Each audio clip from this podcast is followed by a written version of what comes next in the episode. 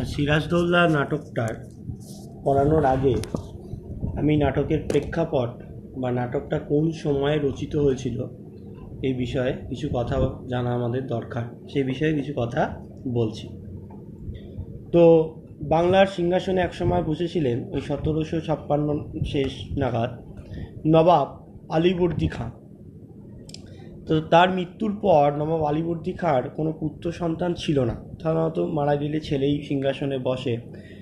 যেহেতু তার কোনো পুত্র সন্তান ছিল না, সেহেতু তার কনিষ্ঠ কন্যা মানে ছোট মেয়ের ছেলে সিরাজের তখন বয়স তেইশ বছর, তাকে সিংহাসনে বসান। তো বাংলার সিংহাসনে সিরাজদৌল্লা বসার পর তাকে কিছু সংকটের মোকাবিলা করতে হয়েছিল। সেই সংকটকে আমরা দুভাগে ভাগ করতে পারি। একটা অভ্যন্তরীণ সংকট অভ্যন্তরীণ সংকট মানে যেটা তার পারিবারিক সংকট। অর্থাৎ সোজা কথায় বলতে গেলে, পরিবারের লোকেরা তার সিংহাসনের বসাটাকে যেভাবে ভালো চোখে দেখেনি বা মেনে নিতে না পারার জন্য তার, যেভাবে তার পেছনে লেগেছিল, সেইটা। আর একটা হচ্ছে বহিঃসংকট। সেটা কি? না, সে সময় বাংলায় যে সমস্ত বৈদেশিক রাষ্ট্র বাণিজ্য করতে এসেছিল, তারাও সিরাজের বিরুদ্ধে ষড়যন্ত্র করেছিল। সেটা হচ্ছে বহিঃসংকট। আমরা প্রথমে অভ্যন্তরীণ সংকট নিয়ে আলোচনা করব। যেহেতু ছোট মেয়ের ছেলে সিংহাসনে বসেছে, সেহেতু আর এক মেয়ে তিন মেয়ে ছিল আলিবর্দি খানের আর এক মেয়ে, যার নাম হচ্ছে ঘসিটি বেগম। যিনি তার স্বামীর মৃত্যুর পর মতিঝিলে রাজত্ব পেয়েছিলেন। সেটা কিছুতেই ভালোভাবে দেখলেন না। কোনটাকে ভালোভাবে দেখলেন না? সিরাজের সিংহাসনে বসাকে। আর একটা কি না, মেজ, সিরাজের মেজ মাসি, অর্থাৎ আলিবর্দি খান মেজ মেয়ের ছেলে শওকত জং। তিনিও সিরাজের বিরুদ্ধে যুদ্ধ ঘোষণা করেন এবং সিরাজ শেষ পর্যন্ত তাকে হত্যা করেন। সিরাজ হত্যা করেন না, সিরাজের সেনাপতি মোহনলাল শওকত জংকে হত্যা করেন। এই দুটো হচ্ছে তার অভ্যন্তরীণ সংকট।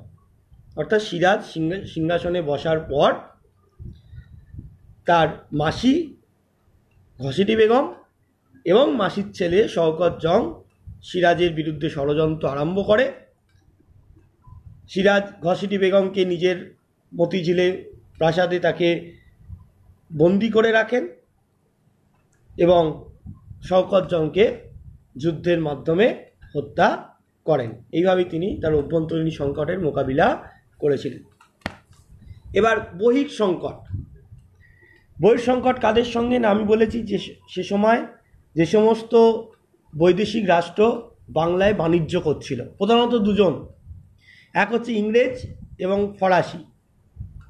ফরাসিদের সঙ্গে সিরাজের খুব ভালো সম্পর্ক ছিল, কারণ নবাবের আদেশনামা বা সিরাজের আদেশনামা ফরাসিরা পুঙ্খানুপুঙ্খভাবে মেনে চলতো, কিন্তু ইংরেজরা সেটা মেনে চলতো না।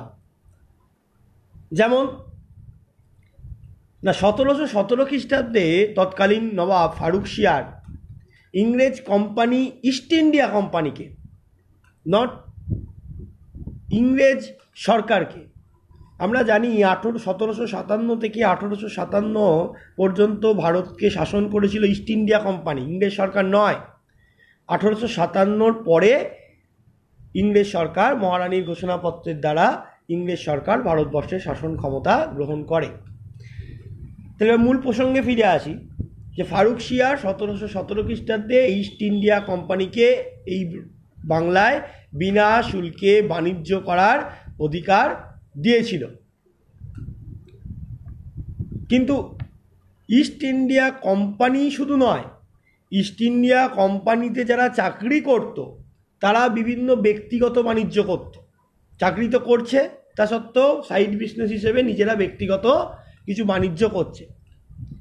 সেই ব্যক্তিগত বাণিজ্যর ক্ষেত্রে যখন তারা করছে, তখনও তারা সিরাজকে ট্যাক্স বা শুল্ক দিচ্ছে না। সিরাজ বারবার তাদের বলছে, দেখো ইস্ট ইন্ডিয়া কোম্পানিকে বিনা শুল্কে বাণিজ্য করার অধিকার দেওয়া আছে। ইস্ট ইন্ডিয়ার কোম্পানি যখন কোম্পানির কোনো কর্মচারী যখন বাণিজ্য করবে, তাকে কিন্তু শুল্ক দিতে হবে। কিন্তু ইংরেজরা সিরাজের সে কথা পাত্তাই দেয়নি। বারংবার বলা সত্ত্বেও। কিন্তু নবাব তো ক্ষতিগ্রস্ত হচ্ছে। তার রাজকোষে অর্থ জমা পড়ছে না। সবাই বিনা শুল্কে বাণিজ্য করছে। এরকমভাবে তো চলতে পারে না। আর একটা কি সিরাজ বলেছিল যে ইংরেজ এবং ফরাসিরা কেউই বাংলায় কোথাও দুর্গ নির্মাণ করতে পারবে না। ফরাসিরা সে কথা শুনল। ইংরেজরা না শুনে একের পর এক দুর্গ স্থাপন করে যেতে লাগল। আর একটা কি কারণ? তিন নম্বর কারণ। ইংরেজের সঙ্গে সংঘাতে। সিরাজের অর্থমন্ত্রী তখন ছিল রাজবল্ল রাজবল্ল প্রচুর টাকা তছরূপ করেছিল রাজকোষ থেকে। সিরাজ সে কথা জানতে পারে এবং তাকে সে হিসাব বুঝিয়ে দিতে বলা হয়। তখন রাজবল্লভ তার টাকা পয়সা সমস্ত কিছু তার ছেলেকে দিয়ে দেয়। ছেলে কৃষ্ণদাসকে দিয়ে দেয় এবং কৃষ্ণদাসকে ইংরেজরা আশ্রয় দেয়। সিরাজ সে কথা জানতে পারে। সিরাজ বারবার ইংরেজকে অনুরোধ করেছে যে ওই কৃষ্ণদাসকে তার, তাকে ফিরিয়ে দেওয়ার জন্য। কিন্তু ইংরেজরা তার কথা শোনেনি। এই সব কারণে সিরাজ ইংরেজের কাশিম বাজার কুঠি আক্রমণ করে এবং ইংরেজের সঙ্গে সংঘাত প্রত্যক্ষ সংঘাতের একটা প্রেক্ষাপট তৈরি হয়। সে সময় বাংলার রাজ দরবারে যারা বিদেশ থেকে এসে বাংলায় বাণিজ্য করত, তাদের একজন করে প্রতিনিধি সিরাজের বা বাংলার নবাবের রাজ দরবারে উপস্থিত থাকতো।